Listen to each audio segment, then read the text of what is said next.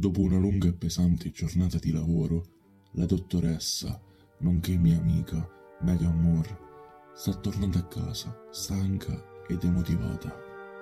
Lei non è mai stata così, si è sempre dimostrata una persona allegra e volenterosa, ma ultimamente prova un senso di depressione dal momento che l'ospedale è in crisi.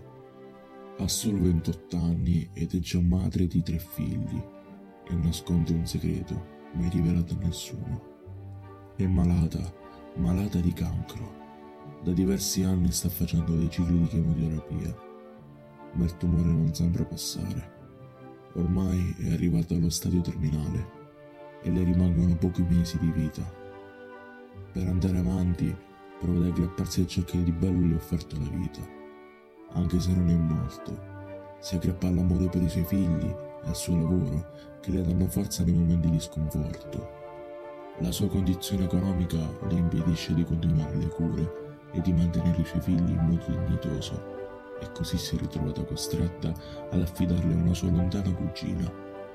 Megan però non vive da sola, ma con me, la sua migliore amica.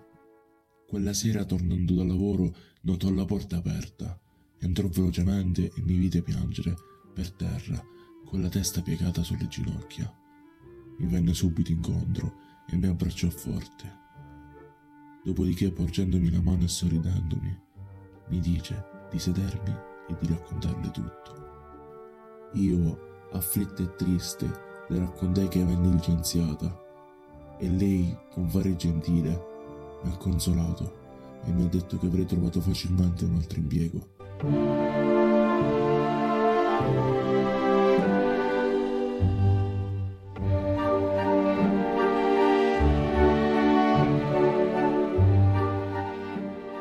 La sera ci siamo fatte forza l'una con l'altra e nel parlare ricordammo i nostri bei momenti passati insieme.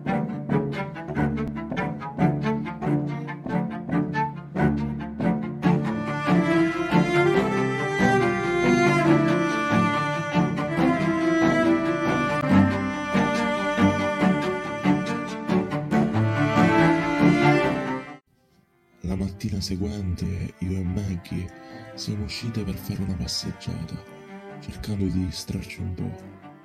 E mentre stavamo camminando, la nostra attenzione è stata catturata dalle prove di una ballerina per uno spettacolo.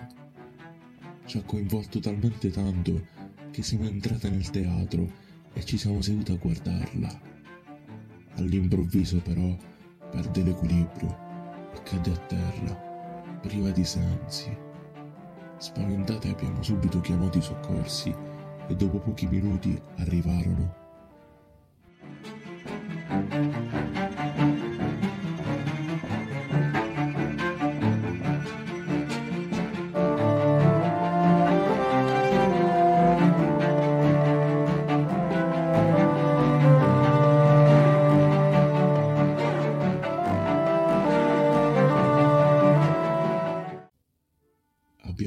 Deciso di accompagnarla in ospedale per non lasciarla sola e per verificare le sue condizioni.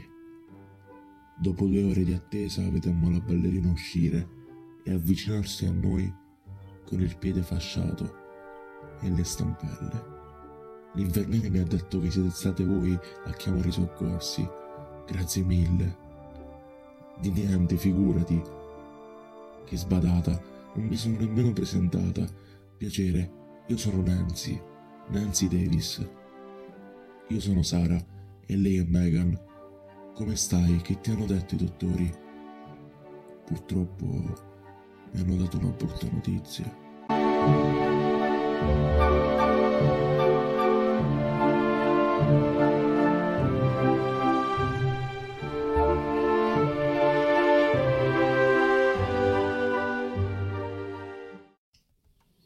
E questo conclude il secondo episodio di A Master Under the Bed. Il vostro narratore, la maschera.